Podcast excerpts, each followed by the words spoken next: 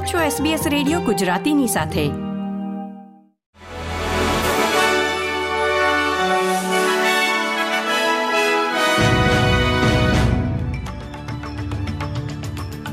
નમસ્કાર. અગિયારમી ઓગસ્ટ બે હજાર ત્રેવીસના મુખ્ય સમાચાર આપ સાંભળી રહ્યા છો વત્સલ પટેલ પાસેથી એસબીએસ ગુજરાતી પર.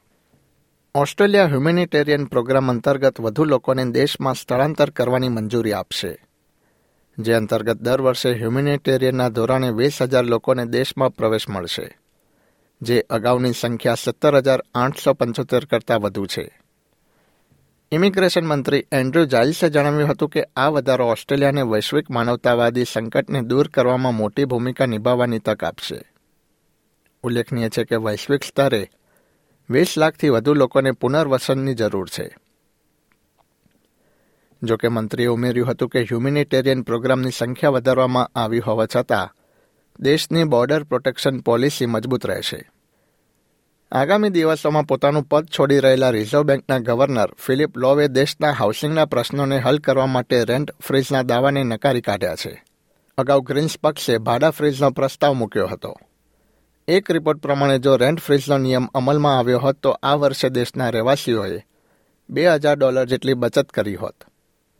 વડાપ્રધાન એન્થની એલ્બનીઝે જણાવ્યું હતું કે રેન્ટ ફ્રીઝ કેન્દ્ર સરકારની સત્તા બહાર છે. કેન્દ્રીય વિરોધ પક્ષે ઓસ્ટ્રેલિયન પત્રકાર ચેંગ લેઈ સાથે ચીને ક્રૂરતાપૂર્વક વર્તણૂક કરી હોવાનો આરોપ લગાવ્યો છે. ચીનના સરકારી ટેલિવિઝનના પત્રકાર લેઈને ચીન સરકારે જેલમાં ધકેલ્યા તેને ત્રણ વર્ષ પૂરા થવા જઈ રહ્યા છે. તેઓ હાલમાં કસ્ટડીમાં છે અને તેમણે એક નિવેદન બહાર પાડ્યું છે. જેમાં તેમણે ઓસ્ટ્રેલિયન જીવન અને જેલમાં અટકાયત દરમિયાનના પીડાદાયક સમયને યાદ કર્યો છે. તેમણે ઉમેર્યું હતું કે દર વર્ષે તેઓ માત્ર દસ કલાક જ સૂર્યપ્રકાશ જોઈ શકે છે. વેસ્ટર્ન ઓસ્ટ્રેલિયાની પોલીસ વધુ એક આદિજાતિની વ્યક્તિનું પોલીસ કસ્ટડીમાં મૃત્યુ થયા બાદ ઘટનાની તપાસ કરી રહી છે. ગુરુવારે એલ્બની રિજનલ જેલમાં એકતાલીસ વર્ષીય વ્યક્તિ બેભાન અવસ્થામાં મળી આવી હતી. પેરામેડિક્સની સારવાર મળે ત્યાં સુધી જેલના કર્મચારીઓ તેને સારવાર પૂરી પાડી હતી. પેરામેડિક્સે તેને હોસ્પિટલમાં ખસેડી, પરંતુ તે વ્યક્તિનું મૃત્યુ થયું હતું. અમેરિકાની સરકારે નિવેદનમાં જણાવ્યું છે કે તે હવાઈમાં બુશફાયરથી જોખમમાં મુકાયેલા પ્રવાસીઓ તેમજ સ્થાનિક લોકોને બહાર કાઢવા માટે શક્ય તેટલી ઝડપથી કામ કરી રહી છે. આગના કારણે લગભગ છત્રીસ લોકોના મોત થયા છે. દેશના રાષ્ટ્રપતિ જોઈ બાઇડને જણાવ્યું છે કે બુશફાયરને કાબૂમાં લેવા માટે સરકાર શક્ય તમામ મદદ ઉપલબ્ધ કરાવી રહી છે. રમતના સમાચારોમાં, ઓસ્ટ્રેલિયન ટેનિસ ખેલાડી નિક કિરિયસ વધુ એક આંતરરાષ્ટ્રીય ટેનિસ ગ્રાન્ડસ્લેમમાંથી ખસી ગયો છે. કિરિયસ ઘૂંટણની ઈજાના કારણે આગામી દિવસોમાં રમાનારી યુએસ ઓપન પણ ગુમાવશે. વર્તમાન વર્ષે તેણે એકમાત્ર મેચ રમી છે.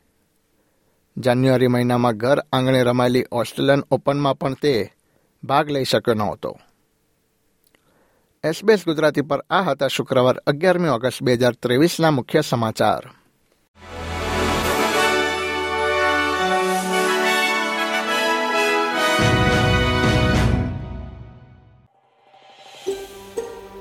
આ પ્રકારની વધુ માહિતી મેળવવા માંગો છો?